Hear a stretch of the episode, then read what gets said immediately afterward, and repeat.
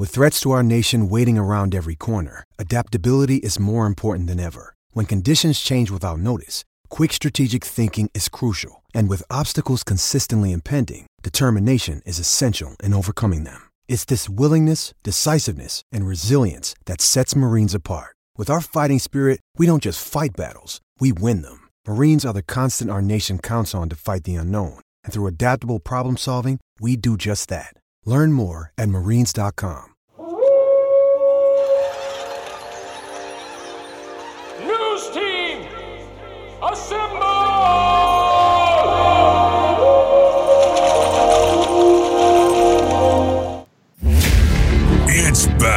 and bigger than ever. It's the unofficial 40 from Soonerscoop.com.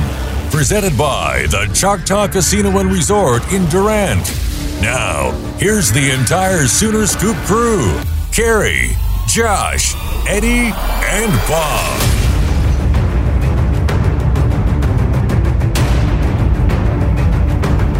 All right, we are back.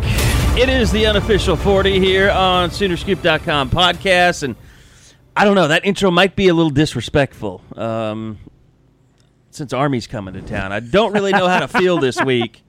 Feel like you're always walking on eggshells about whether or not uh, you have to so sick praise. of it. the I mean, it's, politically it's just impre- how it is. But uh, that's don't the thing. say anything you'll regret. No, I'm not going to. And, and by no means am I shitting on the military service or whatever. You know, the- Academies. the, academies that everything these guys go through because there's a tremendous They're better amount of men than we are respect by and far. honor and discipline and all that kind of stuff. But you, it's almost like you have to say that before you say, but OU's a 32 point favorite this weekend. Yeah. I it's it's one of the, I mean we've been through it before. I've been through it before. Uh, Air Force twice.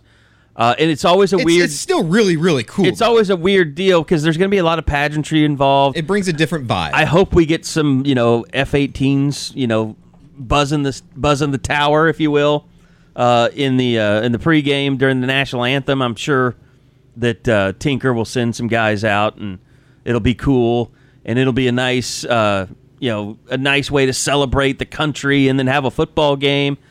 But uh, yeah, it, it is definitely a lot of walking around on eggshells, trying to.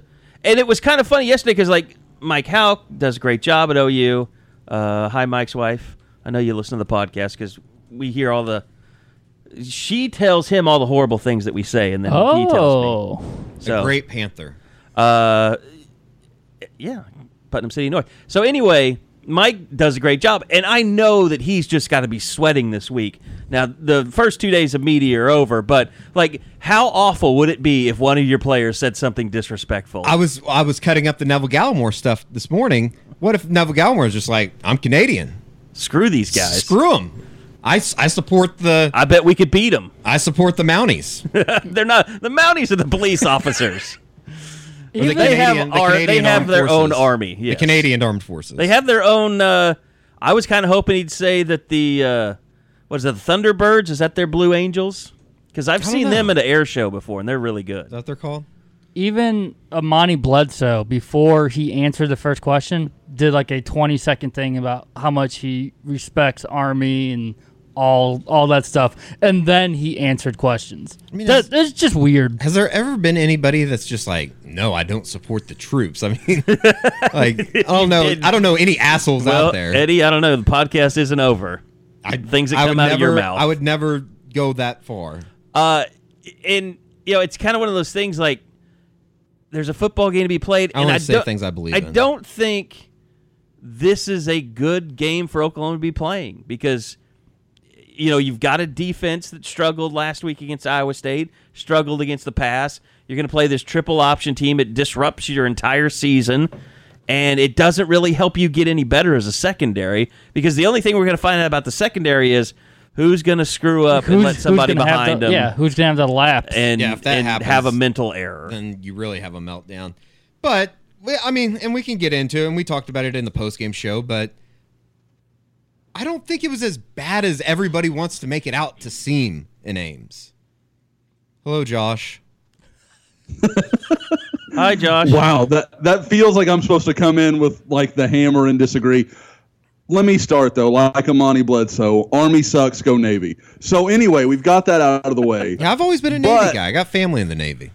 Yeah, my, I've got I've got two academy grads uh, as cousins, so like Na- Navy is thick in my family, so that's that's a big deal. But obviously, you know, all jokes aside, total respect for the Army guys. But I'm with Eddie. Like I I know everybody kind of expects me to come in and be like, oh, this is terrible, and you, you take away Parnell Motley's two terrible tackles, and one of them, I, I think people kind of forget on that second one, he was falling when Butler made that catch. By But the way, if you be a- rewatch that, look at what Kahlil Haughton is doing. He is just standing there flat-footed Kahlil Haughton uh, has as not. Hakeem Butler runs past Parnell Motley. I mean, and if- it's almost like, oh crap, he's still in bounds. I better go get him. if you want to shit on somebody, I'll.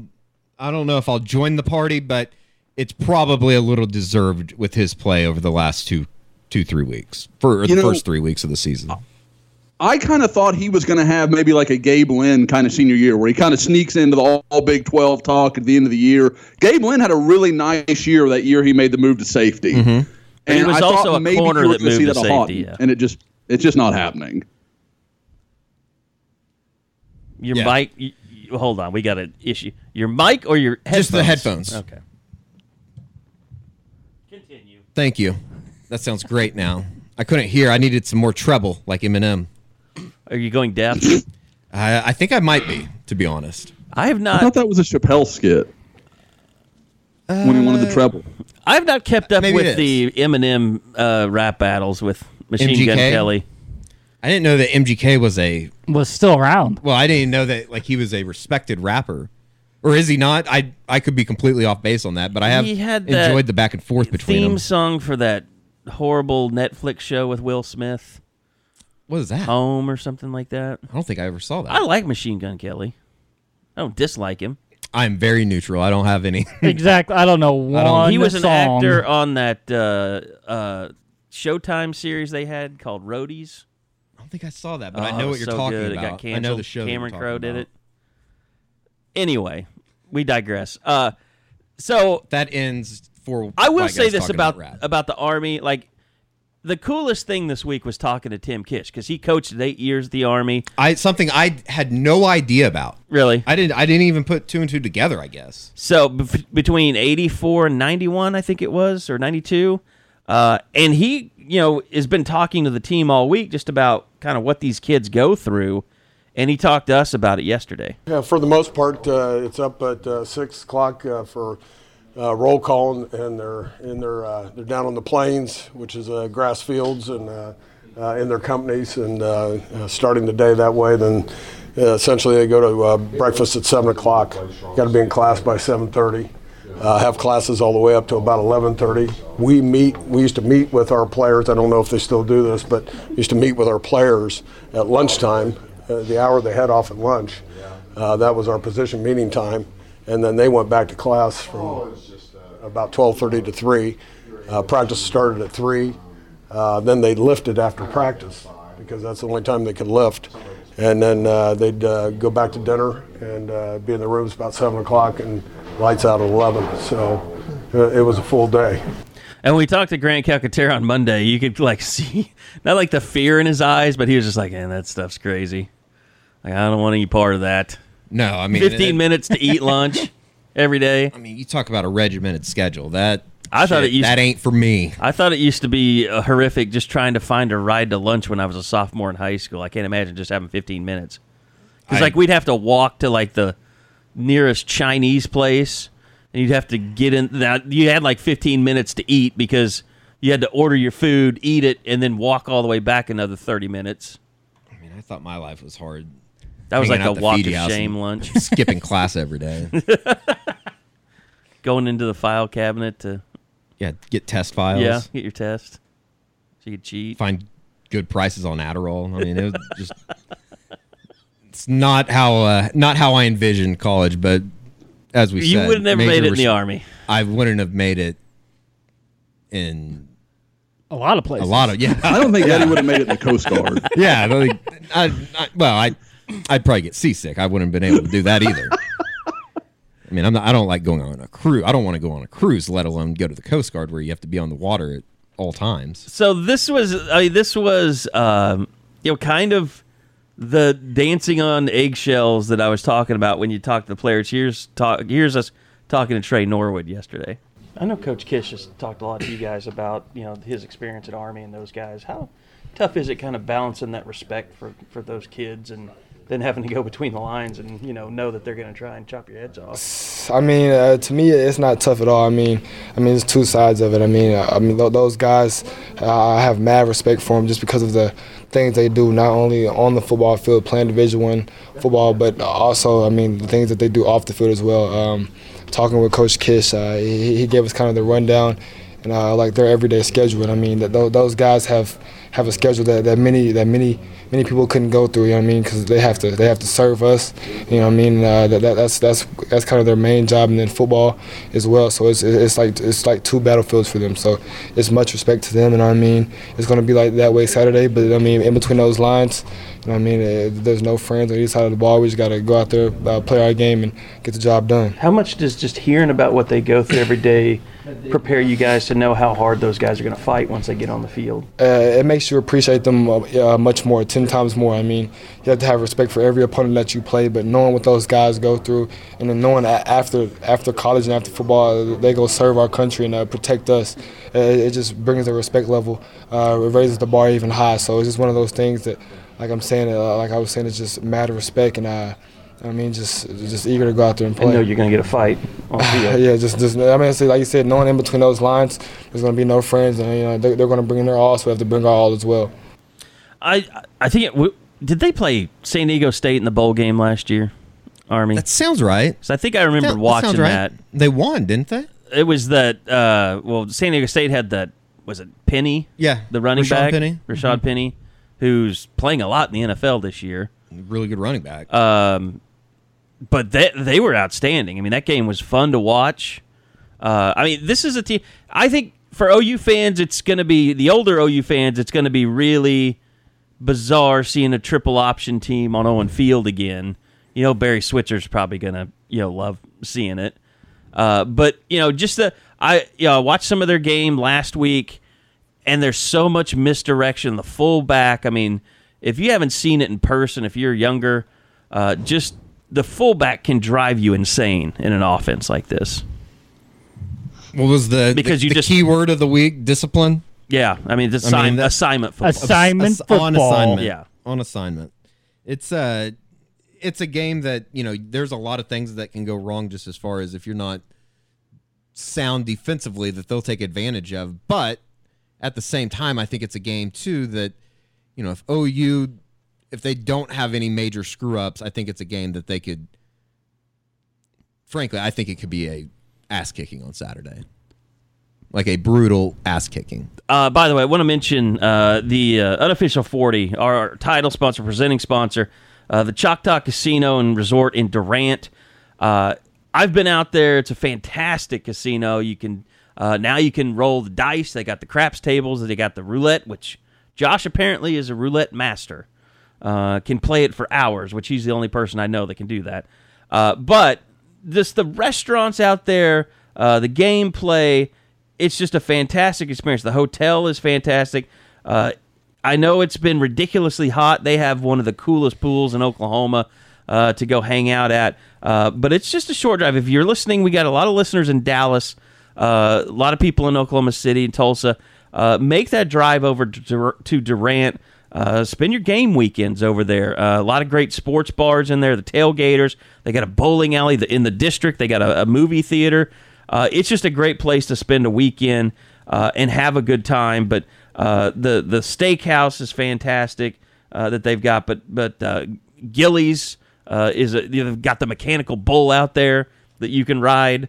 Uh, so yeah, I mean Choctaw Casino and Durant, uh, a major part of why we can bring you this podcast and why we bring it to you every week because of uh, their sponsorship of the program. So uh, make sure you get out there, ChoctawCasinos.com, uh, go check it out, and um, appreciate their sponsorship of the show.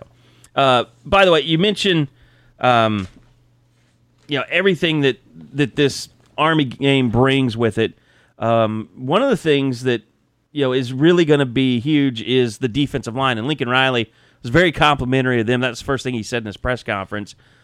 So kind of a backhanded shot at the defensive backs as well. I kind to of compliment the defensive line. Well, I mean, they didn't play particularly well. but I mean, to go out of his way to say and to really kind maybe of more at the impress. linebackers, maybe. Yeah, I thought it was kind Bolton, of a like, backhanded compliment. Curtis Bolton is where he needs to be, and Josh, you've done the Monday morning idiot. I'd like to bring you on. Let's. He he's a great player because he's where he needs to be, but he is leading the team in missed tackles. He and and then Buki is second. Uh, but Curtis Lofton has got to do a better job. Did it again? of making the happen. Curtis Bolton. You said Lofton. Did I? I was just getting shit for this yesterday from Bob as we were leaving practice. You know, Put the counter that, at one. that was the thing.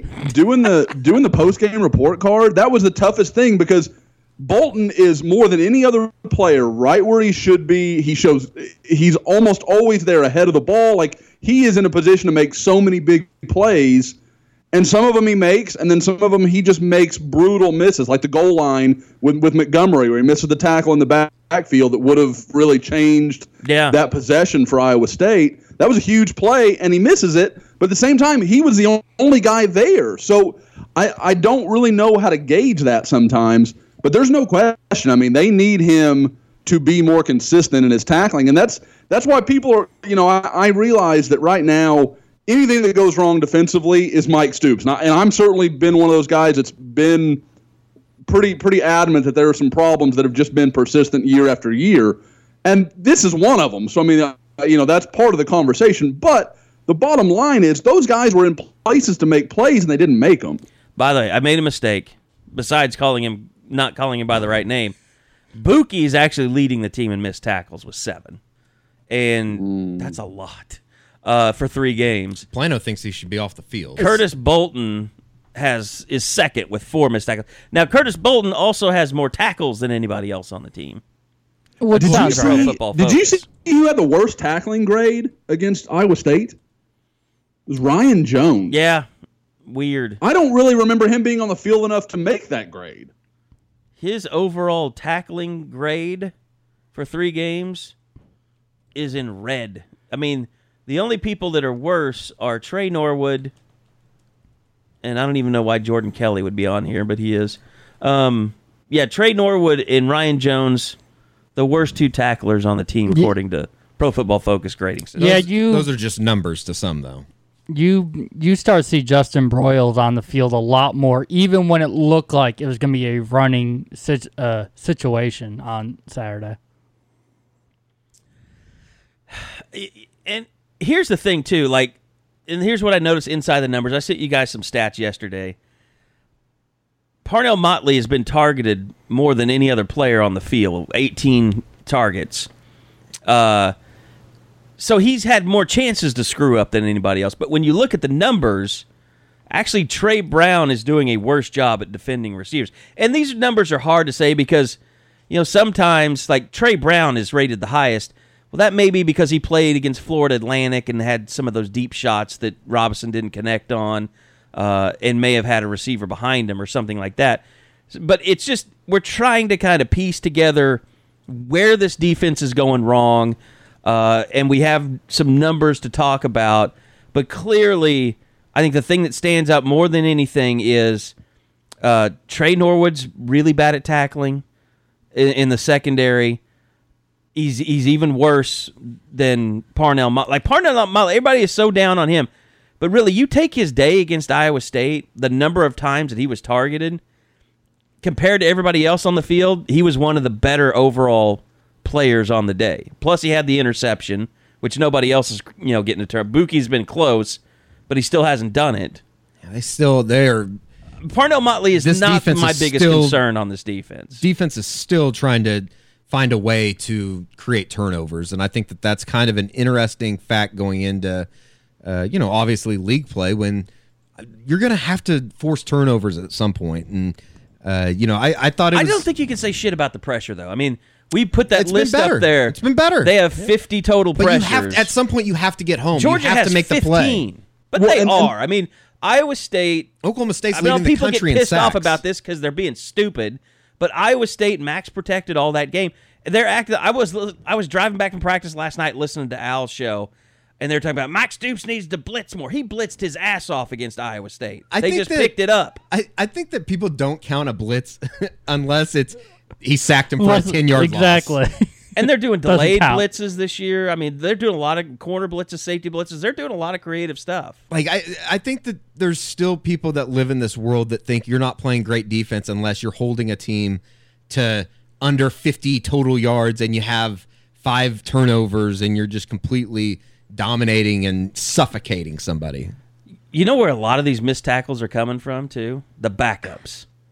It's like In the- Buki oh, when and, they get and up. Curtis Bolton are bad, but some of the guys with missed tackles, I mean, just go to like Miguel Edwards, uh, Jordan Kelly, Nik Bonitto, DaShaun White. It's not Caleb Kelly has two missed tackles. He barely plays. In a way, But yeah. I mean, but yeah, the tackling is bad. I'm not trying to cover up. No, this no. defense has some problems. And but but then again, Don't you look get at, it wrong. You look at the fourth and what was it, fourth and one or fourth and two, and there was a uh, met, uh, thread on the board about it, about the alignment and everything. It took David Montgomery falling forward to pick up the first down. I mean, if Mm-hmm. they, they almost had the guy in the backfield, so I mean, you can bitch and complain about the way that they set it up, but it was pretty much the perfect play call for what they wanted to do. They just didn't make the play in the backfield. I don't know. I mean, Josh, are we are we just am I just being too big of a homer? You know, uh, guys, I, I don't. Say yes. This one is a weird game. Say yes. Because there's. Kill you. Wow. All right. Well, I don't even know where to follow that. Um, Josh, do not. No. No, you speak your mind. Don't let the, Eddie's. the first piece, the the thing that's getting overlooked in the Pro Football Focus is everyone making a story about this Caleb Kelly redshirting. The number three player on PFF is Bryan Mead on Oklahoma's defense for the season. He's got the third best defensive rating. So clearly, this was a meditated decision by Lincoln Riley and company. No. I, that number just blows me. That, that's one of those things that, like, but he's he's had 17 total snaps. I no, mean, I no no I know, and that's one of those things that like where the numbers can lie a little bit. I know people are like, oh, it, it's bull because you know, numbers are lie. You know, like there are things that do make it look a little like odd. they- but I mean, Jordan like the- Kelly is six. He's had 12 snaps. Yeah, I that's- mean, that's like Exactly, that's like the guy that's hitting 450 for Or a baseball 16 team that has 25 plate appearances over the season. But for me, you know, guys, wouldn't you say that the, you know, Eddie's absolutely right. You've got to create turnovers. But to me, at some point, if Oklahoma can continue to make the pressure they're making with their front seven, the, the turnovers will come. Like I, I, just believe that you're you're creating chaos. You're making quarterbacks make faster decisions than they want to make. You're making running backs have to change direction, do things you know where ball ball security can get loose. All these things that we're told are what create turnovers are happening for Oklahoma. The turnovers just aren't happening. And I think that's largely an anomaly. I, I think that's more of that that will come in time, and I think it will make Oklahoma's defense look better. The Iowa State game, like I said, I mean, you take out the two huge Hakeem Butler plays, that game's not very competitive. Oklahoma really, I mean, it wasn't like last year when Iowa State was moving the ball up and down the field and they were kind of t- they were dictating to Oklahoma's defense what they were going to do. This year, it was two huge plays and then one nice drive, and that was really that's what they had. And, And so I, I I just I think people, like I said, and I get it. Everybody is just was waiting for the shoe to drop, Right. And then as soon as that first play happened with Butler, well, here we go. Like th- Yeah. this is it. Now we're pissed again. I said this. And I said I this get it. on the board. It's like some people just they really like being in toxic relationships, and I gave a link to thirteen, re, you know, thirteen, um, re, whatever. 13, 13 ways that you're in a toxic yeah, relationship. thirteen ways to tell Or- you're in a, a 13 toxic- telltale signs. Yes, exactly. But like, it's a lot of people were waiting, and Bob said this in his post game story. They were waiting for the other shoe to drop, and now that it's dropped, it's like it's their chance to pounce. And I had this argument with my text group the other day because they, I could tell they have been on Sooner Scoop all day because last night, all of a sudden, I started getting all these hateful Mike Stoops texts, and uh, I said, "You've been on the scoop all day, haven't you?" And he's like, "You bet your ass I have been." And and I said, "Look, I understand you want Mike Stoops fired right now. I understand that. You're you're upset. But think think this through. Like he has to play a Big 12 schedule before Lincoln Riley can definitively say this is or is not working. Like so you're driving yourself crazy right now demanding that Mike Stoops be fired. And I would still say, what are we doing here? I mean, we're talking about people are bitching that they didn't win by enough. Is basically They won what by it comes 10 down on the road to a team that beat them a year ago and they still went to the on the road football playoff. you won it. You won by double digits on the road. If you at the beginning of the season, if you would have pulled OU fans and said you're going to beat Iowa State by double digits on the road, do you take it right now? Absolutely. There's 95 percent of the people and we're out there not that even would say yes. we're not even sitting here being like, "Oh, you guys watch Iowa I- State. They're going to be really good. They're better than you think." We're not saying that I'm not all. saying that at all. I think they're a, a six, seven win team. Yeah. and I'm not even saying that they, that OU played well defensively. They played. And good. I'm not saying that Hakeem Butler is a surefire first round draft pick either. I think, I think, Yeah, I- they I- made him look like a superstar, and I'm not sure he is one. I would pump the brakes on the uh, idea that Akeem is the old some guard kind has been pumping that, by the way. Like, Yeah, I let's let's pump the brakes on that. Maybe watch a little bit more football over the weekend. But Yeah, watch the Iowa game and then come back to me that Hakeem Butler's a star. He Oh, had like four drops against Iowa. that's the other thing too is is the idea that well Iowa State only scored three points against Iowa, so they should score X amount of points against Oklahoma. It's that's not the way that college football works. Nobody wants to talk about the fact that David Montgomery only rushed for 82 yards either. That that doesn't count. That's that doesn't count to some people. and you know who is a big time NFL guy? David Montgomery. Yes, absolutely. So, That- and know, that's that- why that's why I think you know going into this week, if everybody's if there's one thing this defense has shown, it's they can stop the run a little bit. That's Yeah. why I think it could get really out of hand on Saturday. Which guys, to me, you know, we talking about it's it's a tough thing because I get it from the fans' perspective. They've been burned so many times with this defense that I understand. Like there is there's a shell shock to it. Like oh, this is this has happened again. We bought in again, and here we go again. Like so, I kind of understand it. But the problems from the Iowa State game did not feel like the problems we saw last year. I mean, Right. maybe you know, again, maybe you go to the Oklahoma State game where they did give up a lot of big plays, and so there, there's something to be said to that. But this was this was tackling. If, if you get if Oklahoma tackles reasonably well, they win that game by 20 points. Right. And I also think that it's one of those situations too that you know, and and this is 100% an excuse. I don't want anybody to to think it differently, but it was the first road game, and I think that you know you wondered where leadership was going to come from, and not necessarily that they were lacking on Saturday, but I did think it was important to note that you know there you're going to go through ups and downs in a season. I feel like, and you kind of saw that on Saturday, just in that uh, maybe the intensity or the passion for the way that they tackled in the first two games. It definitely wasn't there on No. Saturday. The the rallying The to the ball, urgency, yeah. the urgency, the uh, gang tackling. You didn't see that on Saturday, and until the fourth quarter. You saw a little bit of it in the until fourth they quarter. absolutely had to Yeah. have it.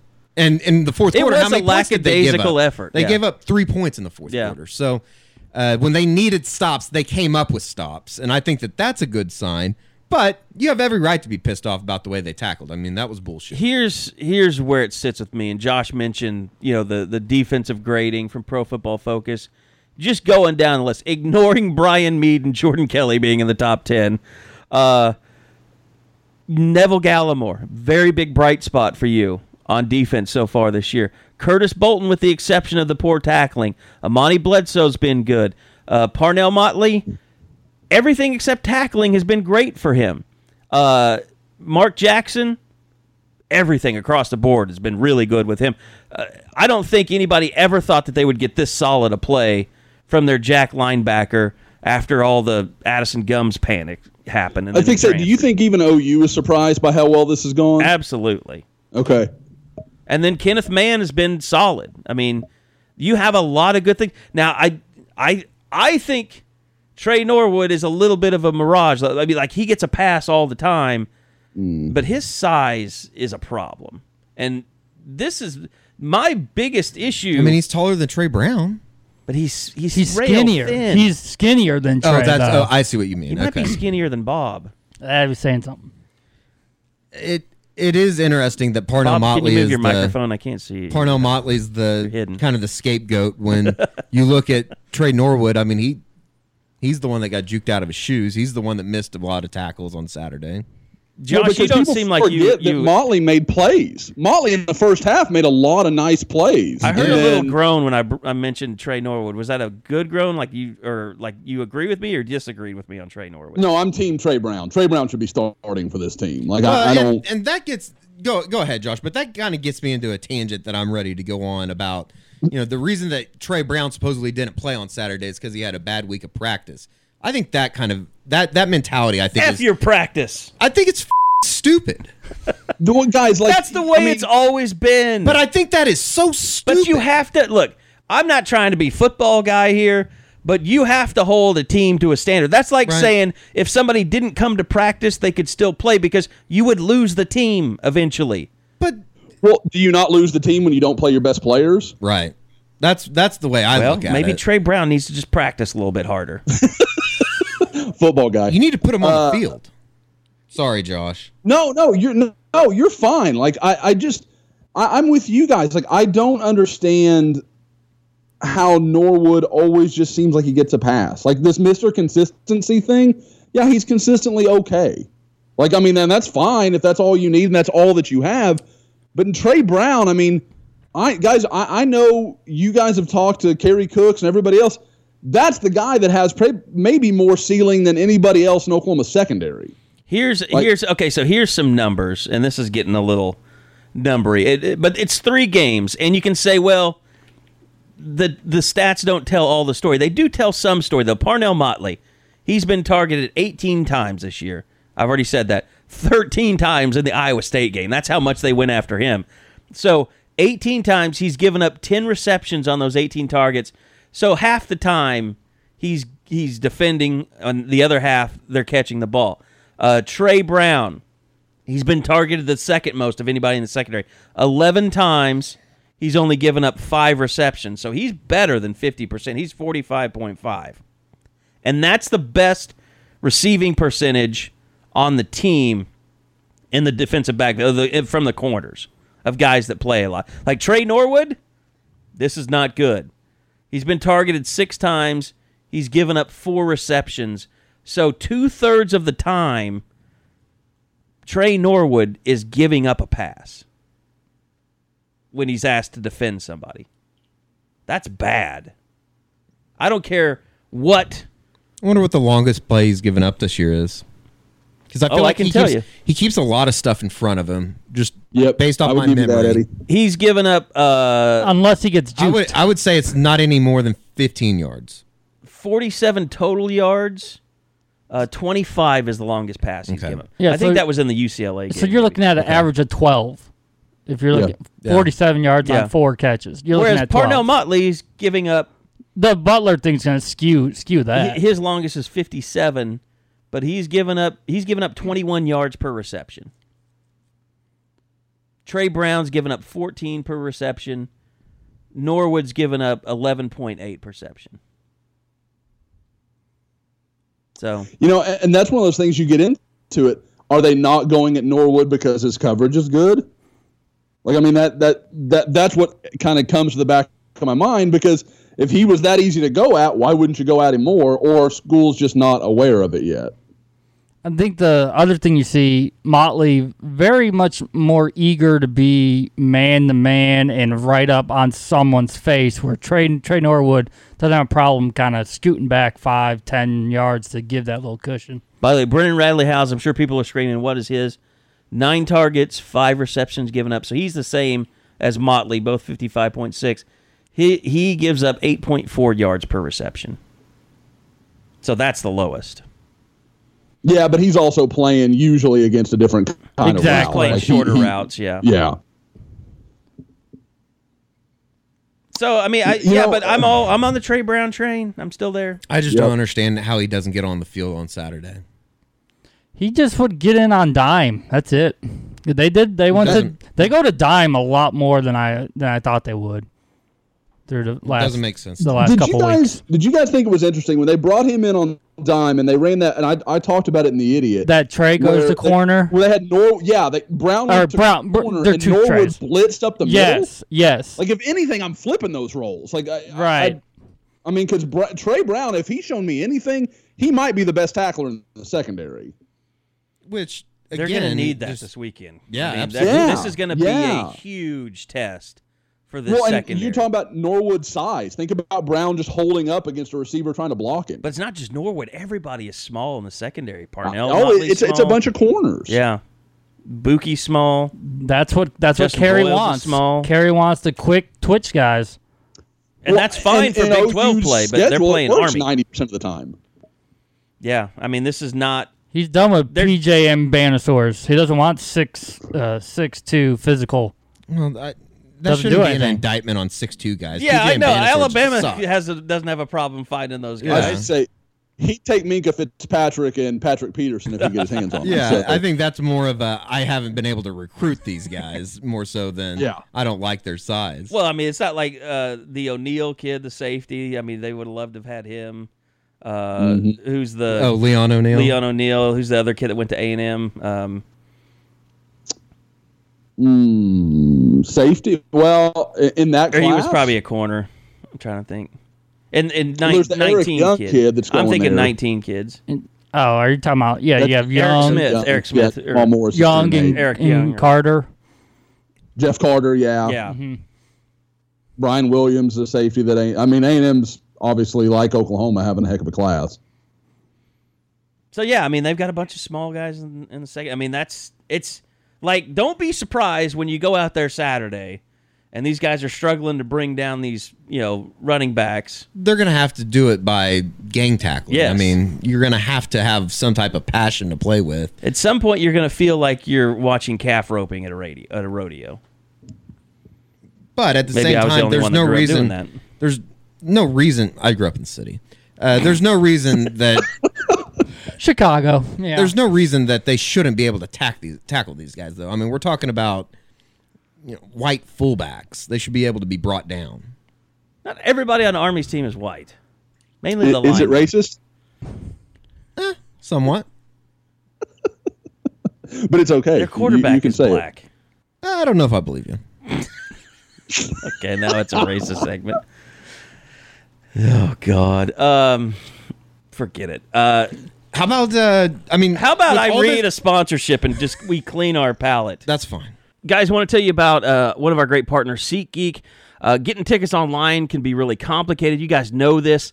Uh, you have hundreds of sites out there. Uh, you don't know who you can rely on. You wonder if you buy this ticket and I take it to the gate, is it going to be a legitimate ticket? Well, that's why we want our guys, uh, all our listeners, to go to SeatGeek because uh, they put millions of tickets into one place so you can easily find the seats you want for a price you're willing to pay, and it's something that you can trust. SeatGeek is a major company. They sponsor uh, podcasts all over the country, uh, and there's nothing quite like knowing that that ticket on your phone in your hand is going to be taken when you get to the gate. So uh, we want you guys to go download the app because uh, we got a, a special offer f- for all of our listeners. You get $20 off your first SeatGeek purchase. Just download the SeatGeek app, enter the promo code SCOOP today. That's promo code SCOOP, and you'll get $20 off your first SeatGeek purchase. So, SeatGeek.com.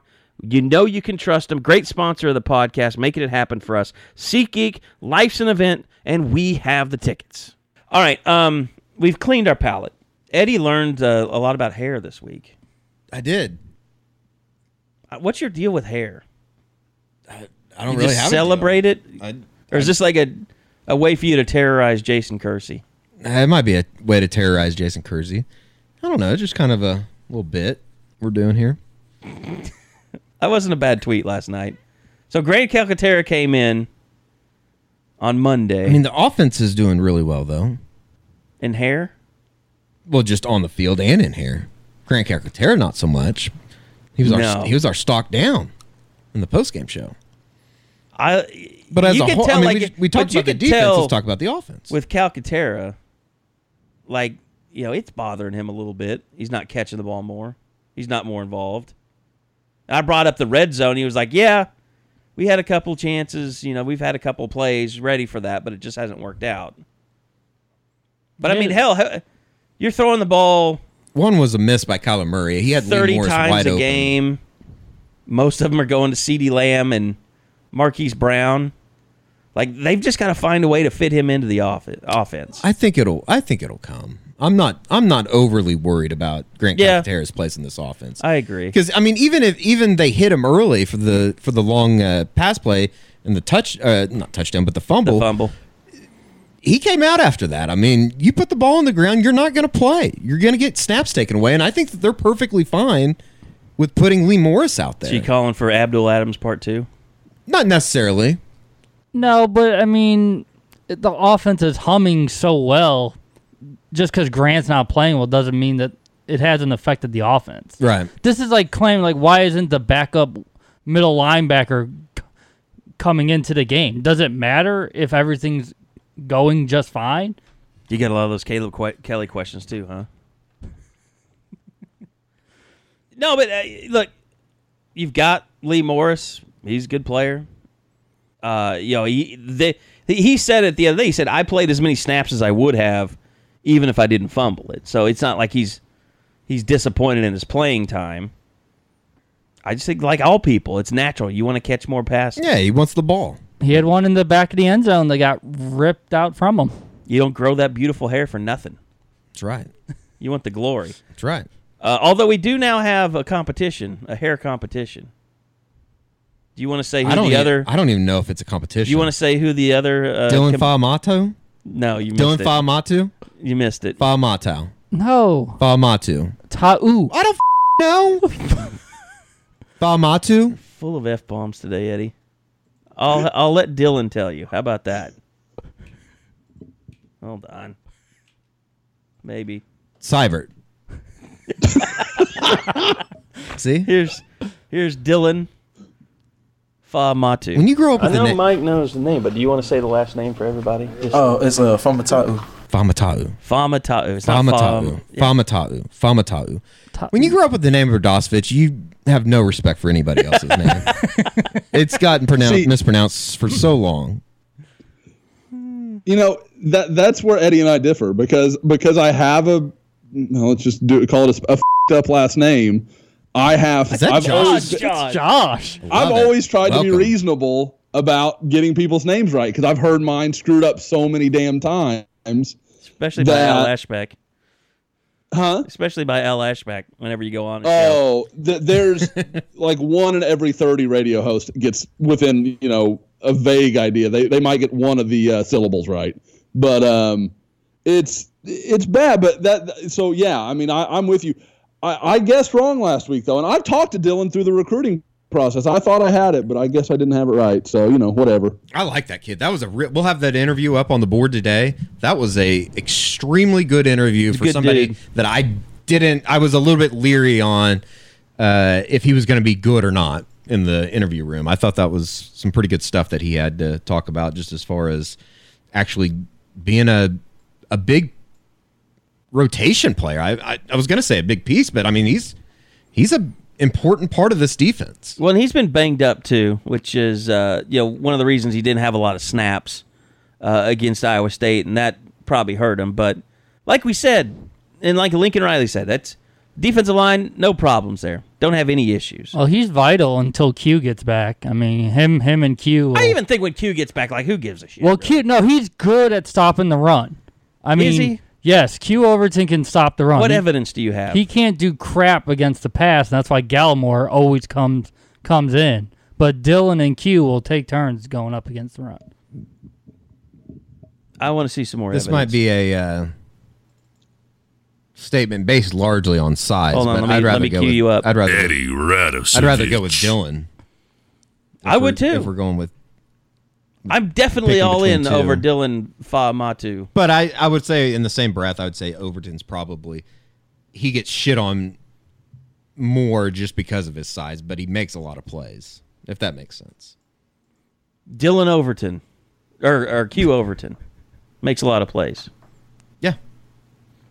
I guess I've watched a different football game. Oh, it's a uh, Famatau. I guess I would say I don't know that he makes plays, but he's not going to put you in a bad spot. He's Right. A, he's an unsung hero. Like he, he's just going to be a steady guy that doesn't screw a lot up. There you go. I, I'd agree with that. He's this. I don't know what that is. It's a bookend. Just sits there and does nothing. Oh, Wow, this feels personal. you need.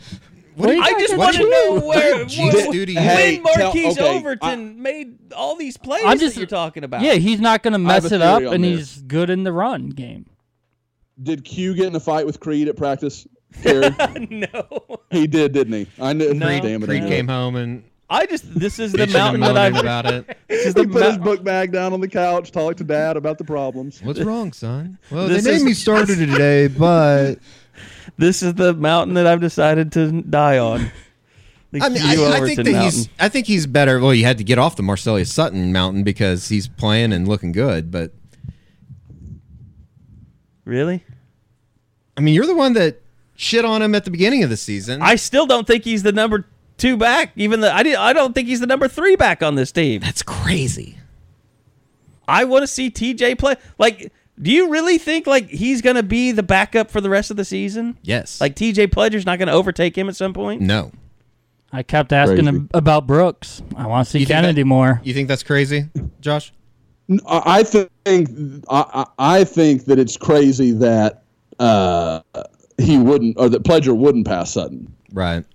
Sutton I- is Roy I, I Finch to I me. don't know what people watch with Sutton. I don't know what gets everybody so excited, other than he's little and he's got quick feet.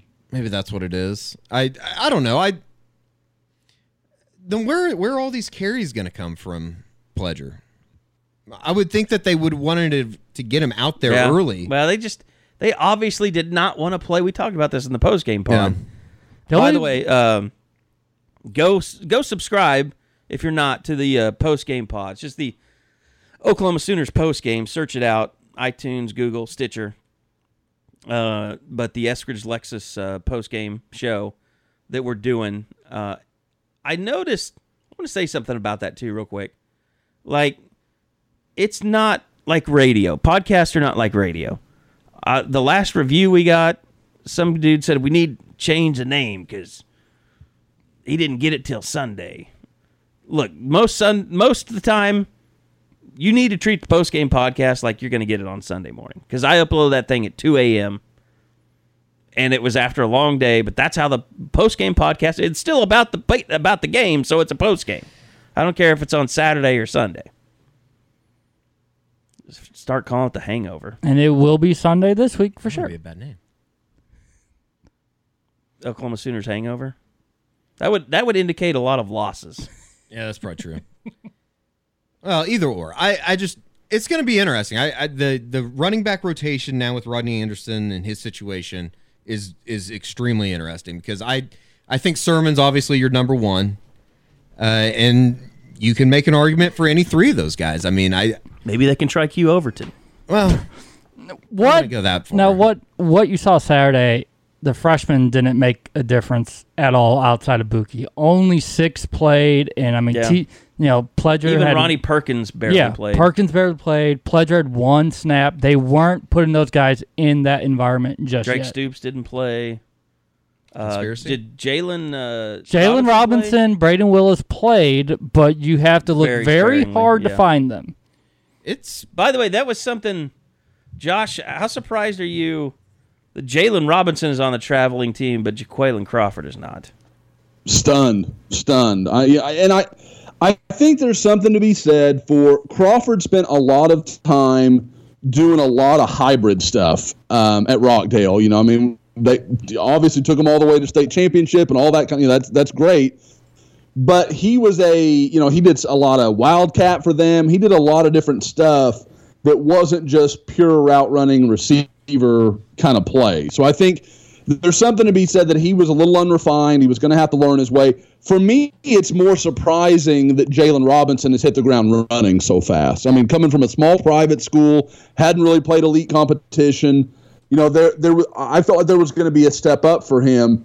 But the things that I thought would work for him is not really what he's having success with. I mean, he's been good in run blocking. He's done all the little things that I thought it would take time for him to get, his, get a grasp of. Yeah, for those wondering, the five freshmen played all three games so far: Pledger, Willis, Jalen, Perkins, and Buki. That's it. Well, unless something changes, I would I would think that Jaquayln Crawford is headed for a redshirt year. Yeah, And that and that's what Lincoln said when I asked about it a couple Wednesdays. He said it just looks like he's probably more suited for red a redshirt season. So I'm not too surprised. A little surprised you don't really even see him like even out there, but it does sound like he's definitely headed that way. You, you know what's going to happen. They're going to put him on the field against Army. He's going to score a long touchdown because he's fast. And everybody's going to be like, he's got to play every day. You know, like they're going to want him out there. And he's just not ready, but he can still run by anybody. You know what? I mean, I I think about the. I don't even know what my. I lost my train of thought. It's terrible. Was it good? No, it was something. I was pulling up Pro Football Focus because I want to look at offensive stats. I know what I was going to talk about. Is you mentioned about his blocking, and that's one of the things. Like when you watch CeeDee Lamb and Marquise Brown, they block their asses off. Look at the Myles Tease touchdown right before Yeah, halftime. Exactly. And the other thing, like Marquise Brown, that Iowa State game probably best illustrated how far he's come as just a receiver. He's not just a run down the field deep guy anymore. He's finally showing us some other stuff. Yeah, he had three crucial third down conversions going down middle of the field, not just use not just using speed. Become a much better blocker for sure. He's making himself an all around They're threat. letting him. They're giving him some short passes, letting him get some yards after the catch. I mean, that was the first big pass play. Yeah, and well, I guess this this would be a good time to bring up a guy that we haven't talked about yet on the podcast, and I'll be the first to admit Kyler Murray's been I don't know about a ton better than I thought he was going to be, but he's been and and we Kerry we talked about it a lot during the post game podcast. That performance on Saturday uh, up in Ames that was that's what Baker Mayfield did a, a season ago. As far as every time that they needed an answer, you turned to Kyler Murray and he either did it with his legs or he did it with his arm. Yeah, I mean, it was really impressive, and you know he does things differently with his legs, A lot differently, but I and you can see like Lincoln is he like even stays in the pocket more than Baker did. Yeah, I mean, you got to give Baker credit. His senior year, he really just was a pocket quarterback. Yeah. I think he was doing that probably just to show the NFL, uh, you know, I can make all the plays out of the pocket.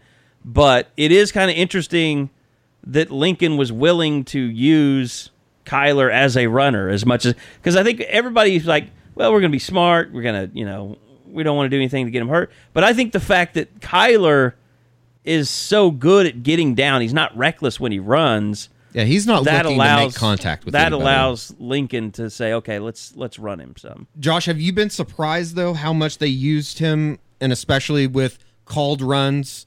Uh, I, I thought that that was something that was going to be interesting, and you know, particularly when uh, Anderson went down, was the next question was who is going to be the the guy in the OU backfield as far as running backs. But I mean, when was the last time I heard Al ask somebody at, on Monday about this? When was the last time an OU quarterback led the team in rushing in three straight games? Wow. Maybe Steve Collins, Kerry?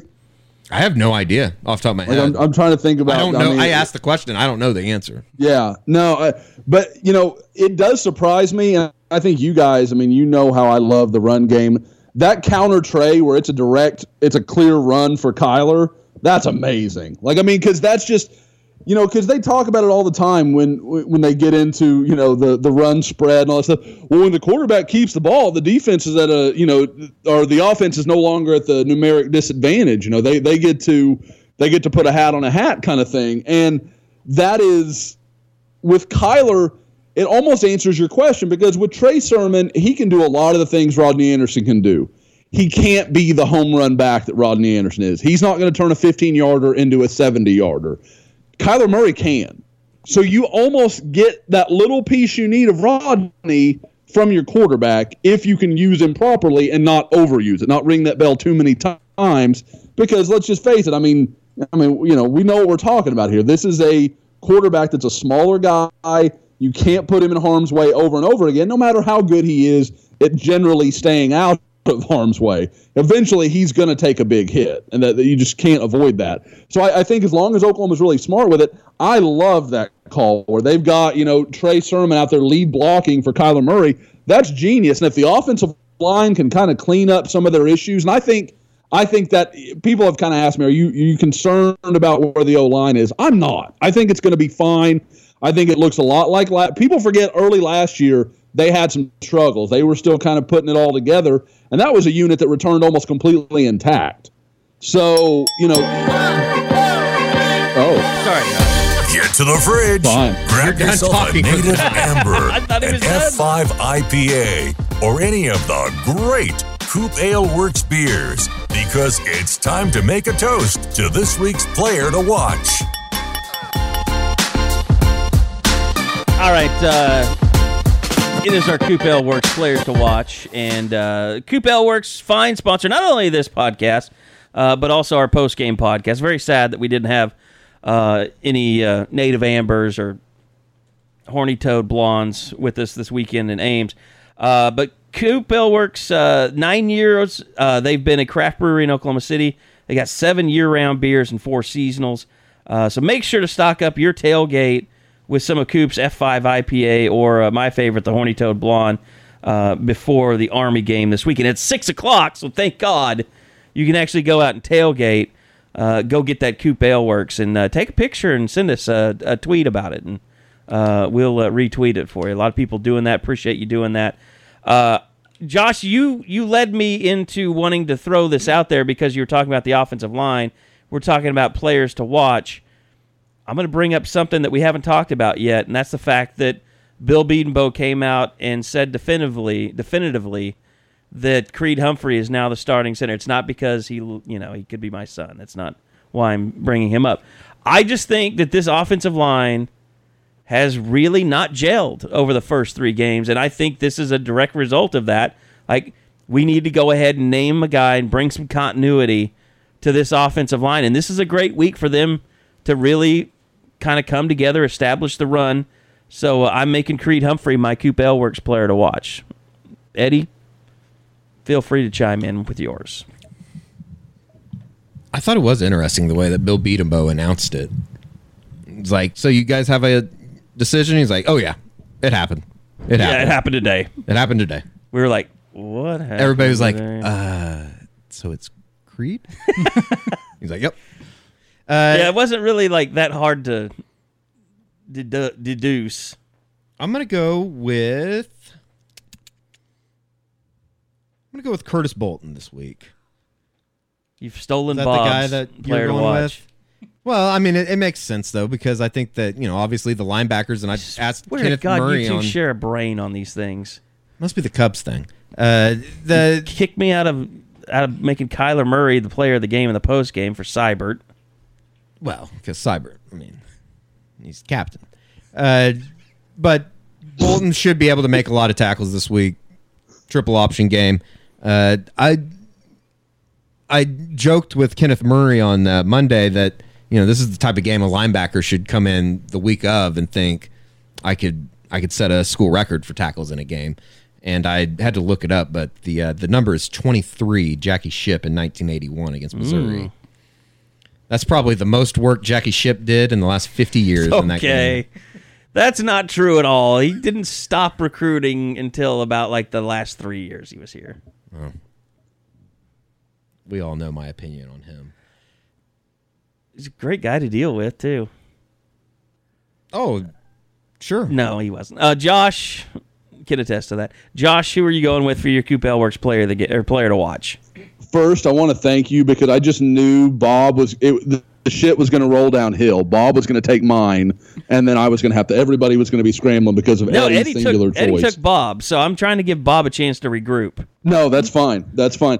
I'm going to go with Ryan Jones. I, I think when you Really? look at how Oklahoma's going to have to align against Army, he's going to be on the field. Yeah, that's true. 75 80% of the time that, that's just the way that's going to have to be and you know we talked about earlier in the podcast he's had some tackling issues that i frankly didn't notice so I, i'm going to have to kind of go back and look and see what i can find there but i think he's been outstanding i think this could be a game where you start to see him become a guy that Oklahoma's going to try to find ways to get him on the field just because he is a difference maker when he's out there. By the way, I think you might have to go back to the UCLA game to find all most of his issues because I know he did not have a particularly good game that day.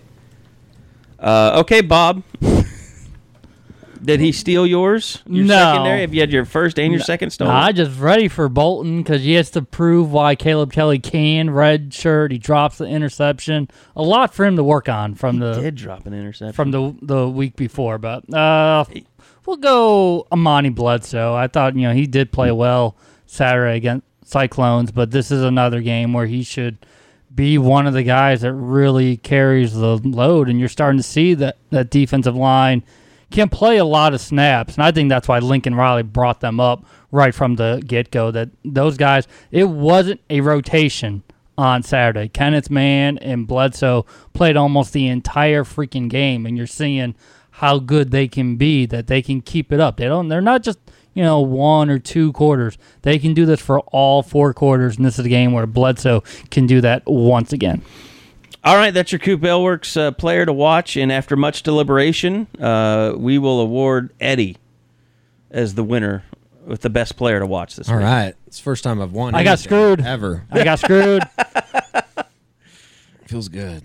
Josh's was good. Do I give a how About, speech? how about a secondary uh, guy to watch for me? Ronnie Perkins. Didn't get to play a whole lot last week. Well, he plays on the line.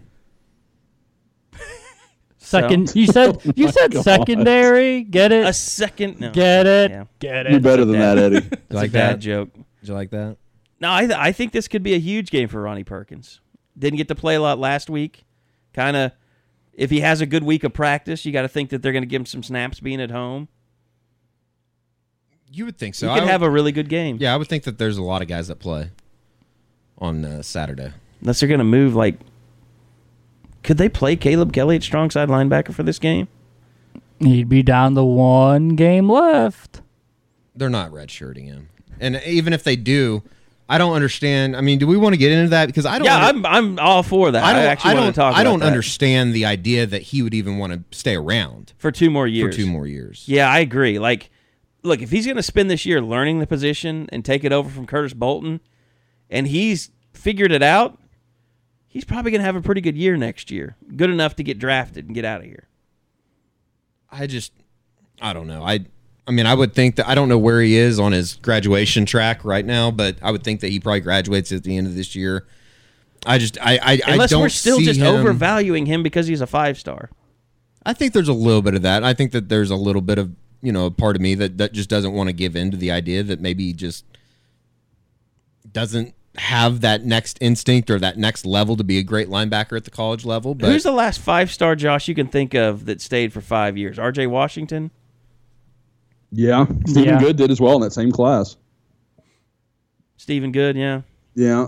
Um, Gerald McCoy left after his junior year after redshirting. Mm-hmm. Yeah. Trey Matuar definitely went early. he's still looking for a pencil, just running around. He normal. knows pen. You got no. I meant stayed five years, not like left in disgrace after two. I don't know that that whole thing doesn't really doesn't really make a whole lot of sense to me. God, Caleb Kelly. I don't care how much he's struggling to start. He does not belong in the same category as R.J. Washington and Stephen Good. Or I, I would hope not. You know what was crazy is when that happened, everybody's like, "Oh, he must be in the doghouse." If there's any guy on the planet who's not in the doghouse, it's freaking Caleb Kelly. The Like, that's the guy yeah. you build your And if you're in the program around. doghouse, why would you why would you redshirt a guy to keep him around? that doesn't make sense to me. Yeah. yeah, because they they weren't redshirting PJ Mbanasor. I couldn't wait to get rid of him. Yeah, I mean, you got God, the, the, we really come off like we hate that kid. We don't hate him. I just think he was a shitty football player. No, I mean like he's always like our proof of this. Like whatever this this guy did here, PJ Mbanasor was shittier. Like whatever it was, like Mbanasor is a lower rung We're of whatever assholes. we're talking I about. mean, we just kind of are. Said awful that's- things about Q Overton today. I've learned to live with myself. Uh, speaking of guys that uh, will be coming in soon that we can just talk crap on. Uh, we're going to Wichita tomorrow night. Thursday night. It's Wednesday. We're recording the podcast to see uh, Marcus Hicks. Thanks to uh, the good folks at Eskridge Lexus in Oklahoma City, gonna gear us up. Give us a I don't know why, gonna give us a brand new 2019 ES to drive up there. Eddie, I might let you drive it. I don't want to drive it. I don't know if I want that pressure. But we cannot stand on the Wichita West sidelines. It's it's it's at Wichita West, and they told us that we can only stand on the visiting team sidelines. I'll be standing wherever I want to stand. Do they think we're gonna show up like in pom poms or something? Uh, well, I feel like Eddie's going to piss on the 50 of the west sideline. it's, it's just that's the most ridiculous thing I've piss in ever the heard in my entire life. there are probably people in this market that would go up there with pom poms and cheer on Marcus Hicks. Yeah, Um, yeah, Josh. It, it was Maybe commit a secondary violation. he while was they're at like it. talking about rival.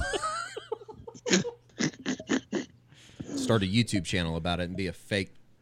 All right. There we go. How many? Let's get to your terrorist list. You want to? Because I have it. You should see the grin on his face all of a sudden. Number one, No, you got to count up. count up. Yeah. Number Yeah, five five, to one. Yes. People that refer to Adrian Peterson as AP. Okay. This is a good terrorist list. I like this. Number four, thought Osama gonna- bin Laden. Number three, Al Qaeda. Okay. Two, God. uh, two. I don't have a two. Number one, Terry Mc, uh, Timothy McVeigh. Okay. I thought it was going to get funny, but it just got dark. got dark. It got dark in a hurry. Well, It terrorists. started aren't- really good, aren't Eddie, funny. and then it went weird on Joel us. It still it number was- six, though. It was too sincere for you. Like those are real terrorists, Yeah. Well, that it's a terrorist list, Josh. obviously. But those is that it's just your top five terrorists. It's not like your favorite terrorists. I don't have favorite terrorists. I'm talking. we're talking just top five in general. Could number two be the the- Mega the crew churches? out of I thought it was going to be like TSA agents or something. No, no, no. Maybe mega churches. How was the how was the anal cavity search? Uh, well, I went through the I went through the um TSA and I was getting my my computer out of my backpack and I actually had a guy, a TSA agent, come up to me and he just tapped the top of the uh, computer and he's like, "Have fun up in Lawrence." And I said, Or or I mean in Ames, and I was like, "I appreciate it, thank you." Josh, you'd be proud So he of definitely me. listened. So, so uh, Eddie got the rental car for the first time under his name. Uh, we went from Des Moines to Ames. I sat in the back seat, No. and uh, I just let him drive me around. But I, I let. I feel like I got to call you guys the boys.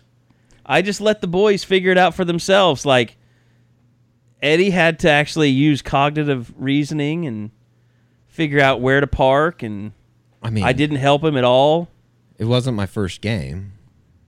Yeah, but I- it, it was it was like watching John, two guys. Like I'm, I'm 31. I know what to do. it was like man. watching two guys learn how to ride a bicycle. I don't think it was anything close to that. I think you're giving Okay. yourself too much credit. Yeah, okay, I've just done everything all the time, and I, I it was nice to see you kind of figure it out on your own. That's what I'm trying to say. All right, you. I've gone six seasons going to everything by m- myself. I, I should say Bob. But I'm not doing it by talking. Bob himself was just sitting there. He was no help at all. Like, Ames is a it, Ames is a weird town to like get around. yeah, It's kind of I don't know. It was Terry, it's evident. defi- it's it was definitely evident weird. that you were having a, a time a little bit, but everybody does. This this feels. I know this feels for you like a big moment for them. Yes, it I is. think I'm in proud reality, it's a big moment for you. No, I'm proud of them. I know. I know. They're that- they're no, no, no, no. operating on I their know own. They- I don't know that they even need me anymore. I know, and I and I think that's the deal.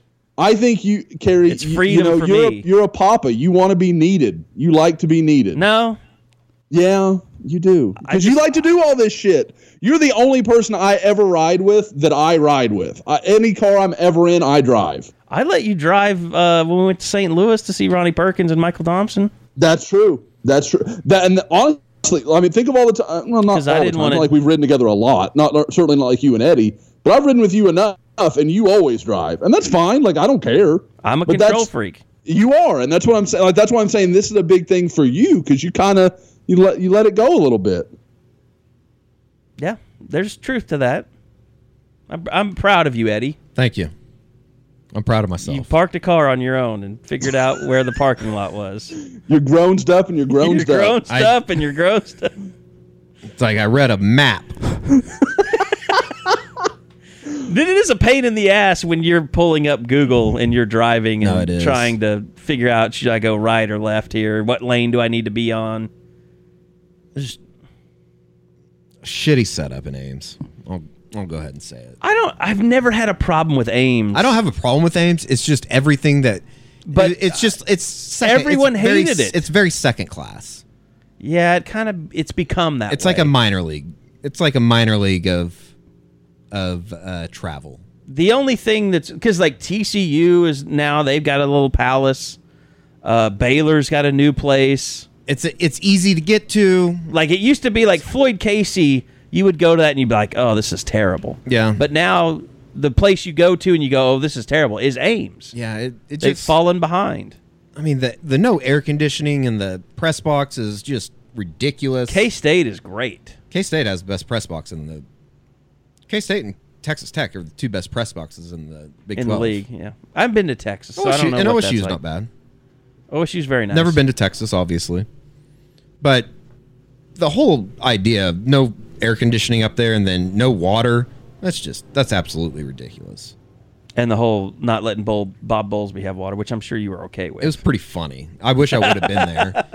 Dylan had to tell me about it. Uh, okay, so Bob, we've got some basketball recruiting going on right now. A lot of basketball re- recruiting. Prob- and maybe some shenanigans. Uh, it's just uh, I don't know how to say this last name. I usually go YouTube. I put in their name, try to hear someone say it. Mm-hmm. No one has said it. I W U A K O R. Eddie, give it a shot. I don't recognize basketball players that haven't committed. Iwuka, Maybe it could be. I don't know. Iwuku, or Iwuka. So just call him Victor. So he's down to OU and Texas Tech. He'll announce by the time you put this up, he probably have already have announced. But Shit, why did I even bring this up then? but it, it will be interesting. The Sooners have felt confident for a long time. The Red Raiders were the last school to get the official visit. So we'll see how that goes down. Then tomorrow, Jalen Hill, four star wing from Vegas. He looks like he's an OU lock at this point. It's something that the Yeah, it seems like everything's kind of been pointing his Yes. in OU's direction for a while, right? yeah, so they're not really worried on on that one. So you could start the week with one commit and end it with three, and then they've got a couple more kids coming in this weekend as they just keep bringing them in. And what you liked is that when they miss out on a guy like Christian Braun goes to Kansas, Samuel Williamson goes to Louisville, they don't resort to two or three star guys. It's just another rivals 150 kid. There's just been a ton of them that have shown up in Norman during the last month, and you're not going to get them all. So you're just slowly starting to cross them off the list and figure out which ones you are actually going uh, going to get. And I think they'll have three by the end of this week, and still got a couple more six seniors. So there's a lot of scholarships they got to fill out. I think you got to keep one or two for a grad a uh, grad transfer perhaps for next year. But no doubt, Lon Kruger and staff done a great job during the last couple months. Josh, uh, what's on tap for you in the recruiting world this weekend? I'm going to go catch. Uh, actually, this is a one game week for me, which is kind of a rare deal. Uh, I am going to catch a game tomorrow night in Dallas. Going to go see Denton Ryan, go to West Mesquite. Uh, Denton Ryan, obviously the the new home of Drew Sanders. Going to get to see him play, kind of in a fullback tight end role, a little bit more like what OU I think currently has him eyed for. But he's also doing some nice work at linebacker, which I know is hasn't been thrown out as a possibility for him. Um, just a, a freaky athlete. Just kind of want to go watch him play. Last year when I saw him live, um, one game was really pretty much over by halftime, and the other game he was a little nicked up. So I just I really haven't seen him at full go. So I'm kind of anxious to get a look tomorrow. And then Friday, I'll be making my way back to Oklahoma as you guys leave the state uh, to um, take part in a wedding. So it, it's wedding season for Josh. My God, I thought that part of your life was over. Well, it, it's it's Tiffany's little sister is getting married, Oh, and God. Lainey will be a flower girl. Oh So, my god! Yes, we're very excited Pressure's about on. that. Has she been like just walking around the house, just throwing flowers everywhere and practicing? I keep asking her if she wants to practice how to do it, and she's like, "No, no, I don't want to practice. I know how to do it." I'm like, "Well, how do you do it?" And she does this funky thing with her wrist, like it looks like like her hand is curled towards her, like in on her arm, and then she flips it out backward. I don't really know. She, I'm really, I almost want to warn everybody. It's kind of like Shamu hitting the water. I don't want anybody in the first row to be injured by the flick because I feel like we could have some some real flower shrapnel getting in somebody's eyes if we're not mm-hmm. careful. Interesting. a little bit of a bone to pick with you, Josh. That worked for you for what ten years now, and Oh I was God. never told that Tiffany had a sister. Interesting. Um, Eddie, Just noted. I, am gonna say noted. Do you think that there might be a reason he didn't tell you? noted. She and It's been noted. Eddie, it's been I would, noted. I, I would happily welcome you to the family, Eddie. But I'm just gonna say you and her are of a little different moral um, compass. I'm not She's a good entirely sure there's going to be drinks saying. at the wedding afterward. oh, Yeah, It's a dry. So- it's a dry reception. yeah. I'm not saying I know that. bail, We're- bail. we're- prayers for you. Then, Tiffany this is. Tiffany's a little bit of not the black sheep at all because her and her dad are really close, but, but there is a little. Um, th- th- I, I've never seen her father have a drink, and so I don't know how that goes. Like I don't know, i i you know, like we're. I'm always like, "Uh, I'm a little leery. I don't think I've ever had a drink in front of him. So except at our reception, which you know, I, I, I tore that one down pretty good. Um, his introduction to me drinking was was pretty special. Um, I but think no, so I think it's yeah, I don't know that that would have been a fit for you, Eddie. I think as payback, right. Eddie, you should show up at the reception just ripped. You gotta crash it. What night is it? Saturday. Friday, Friday night. We will be back. The Wichita game's Thursday. Uh, we're coming back It's Thursday Sunday night. night. This is this is. Oh. I mean, again, Sunday this is a wedding? Sunday wedding. Something I've Oh. never heard of. Oh, well, then, been a part of that's, that's all you needed to tell me. I'm out. Yep, yep. That's it's a strange one. I hope they have Uh, a, a nice life, but I'm out. You're out of both the wedding and the running to well, be you your know husband. my you know my Sunday rule. I don't do anything on Sunday. Yeah. Be doing a podcast. I'm glad you have one day where you don't do anything. Carrie has invited me places on Sunday, and I've said no. I'm good. He, he's Walter Sobchak. I don't drink on Sunday. I don't roll on Sunday. It's exactly right You recover. Mm-hmm. most of the time. Well, you do drink on Sunday. It's just early in the morning. At mass, yeah, communion. No, I mean like from 12 a.m. to 12:01 Oh yeah. Oh yeah, yeah, yeah. to 3 a.m. Oh, that's true. Uh, anything else that we want to hit on in recruiting before we get out of here, guys? Pretty lame week in terms of official visits for football. yeah, it, it looks like it's, going to be inter- pretty That's kind of interesting, though, isn't it? Because this is one of the They talk rare so much. games Yeah, they, they talk can take advantage so of. much about the night game factor. They're not using it for that way. They might bring in a lot of unofficials, maybe There's 20, 20 be, kids. I would think there's going to be so many extra people on the sidelines and stuff for this game. You know, so many organizations that'll be taken apart. No, it's gonna be saying, rainy. It's Yeah. probably the logistics of having a recruiting weekend for this game is probably not easy. the the weather is not great, and I've talked to a few sources that make it sound like um, maybe even uh, maybe particularly on the defensive side of the ball, there is a hesitancy to bring some of these guys in because it's just not going to be a sexy game. Yeah. Like you're not going to bring DBs in and be like, yeah, and you're just going to hit the fullback over and over and over again. Like it's not a great thing. The defensive line, I mean, they're not going to be making a lot of upfield plays. So there's there's a lot of ways that that's not really what you want. If if you only get one chance to have these kids on campus, that may not be the visit you want to bring them in for. So I That think makes Bob's sense. right. I think you'll see some 2020s. I think Andrew Raym will probably be there. Turner Corcoran will probably be there. So I, I mean, there'll be some good names, but I don't think it's uh, if there's more than maybe three official visitors, I'd be shocked. and do not be on eye watch. Go ahead and enjoy your Yes.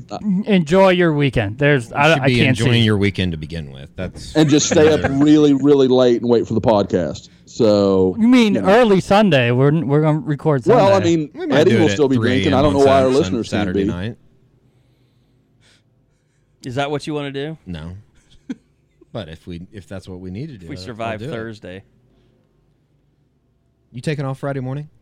No. Neither am I. Shit. Be interesting. Uh, it will be. So we Uh, got to get back. Yes, we have to come back. so, uh, any other order of business? Oh yeah, guys, we, we're forgetting one huge one. Oh, you got a commitment this week for the first time in forever. Eh, Jacoby. That's we- true.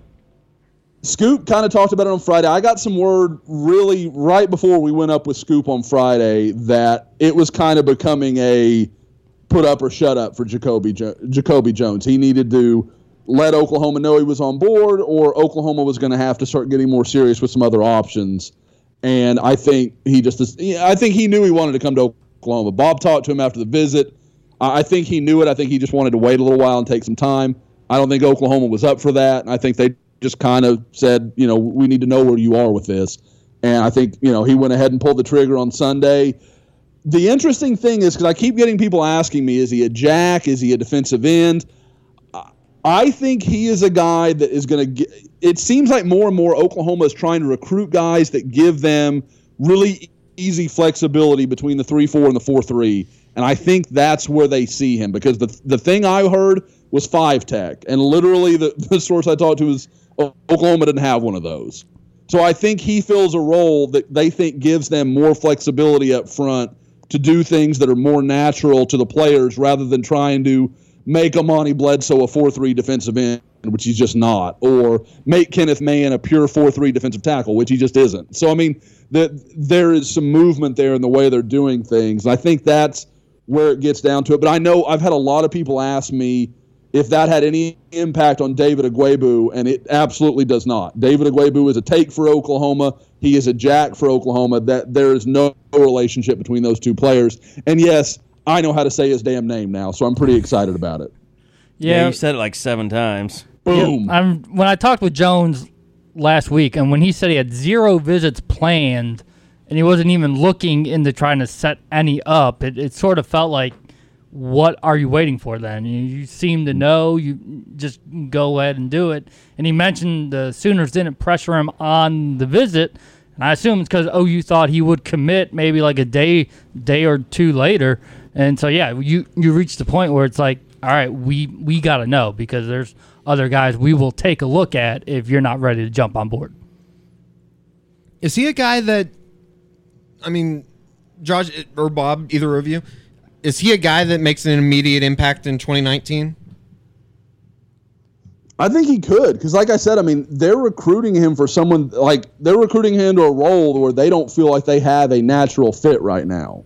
So it may be a deal where if he's good enough to do what they want him to do, then yes, because it's going to provide them with something they don't currently have. So it may be a you know he may play by default, but again, Oklahoma's not going to throw him out there just because oh we love the idea of doing this, but he's not as good as the alternatives to to run something a little bit different up front. So I think he'll play. I, you know, I went over. Uh, we I ran Real Sooners this morning. It's up on the front page right now. Uh, for those that don't know, it's kind of a breakdown where I go over the previous week's film of a select few of the guys that are committed, and obviously I picked him this week, being a little bit more relevant. And I, I thought he looked really good. I thought he'd shown good growth from his, his freshman year at Butler. Uh, obviously, playing in that league, the Jayhawk Conference is probably the best, you know, junior college football in the country, week in and week out. So he's played good competition. I think he'll be ready. And Bob, if I'm not mistaken, he's a midterm guy, isn't he? Yes, he is, and he's a three for two guy. I know. I think there was some confusion there, but he was actually his high school was 2017 class, not 2016. So he is right on track to be one of those three for two guys. You even notice if Jakiri Daly traveled? I didn't even look bother looking that up. I haven't seen him in uniform all year.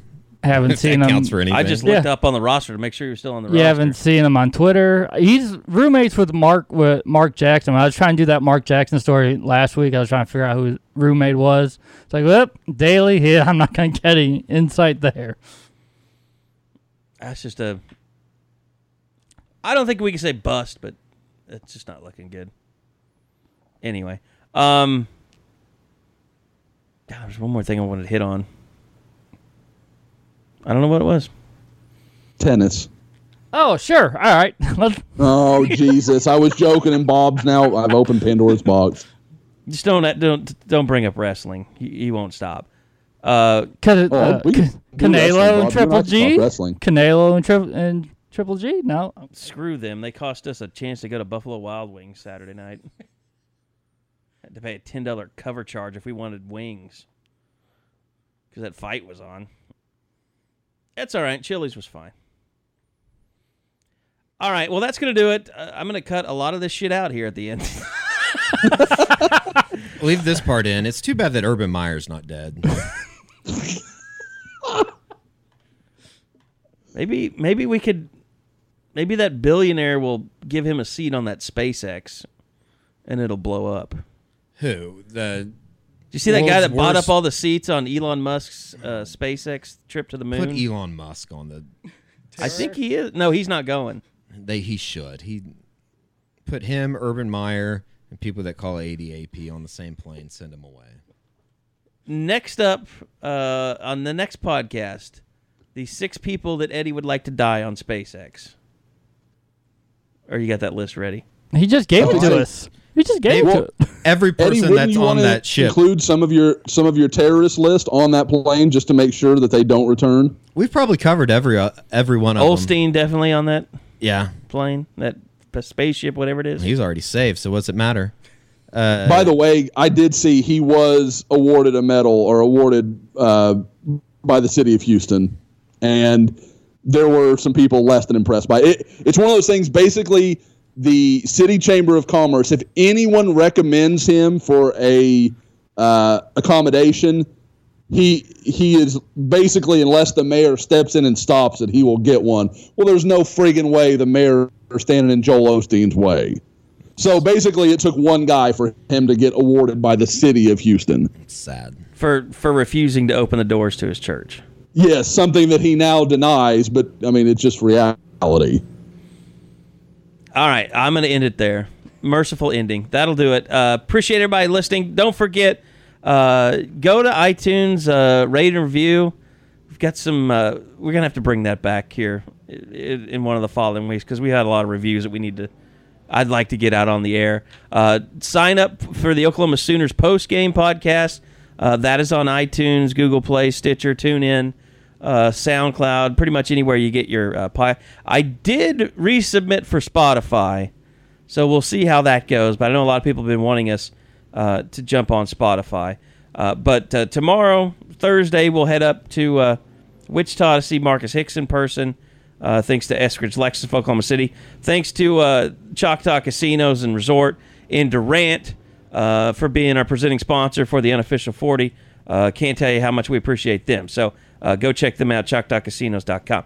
Uh, that'll do it for this edition of the unofficial 40. Until next time, we'll be right back here on Soonerscoop.com podcasts. Podcasts from Soonerscoop.com.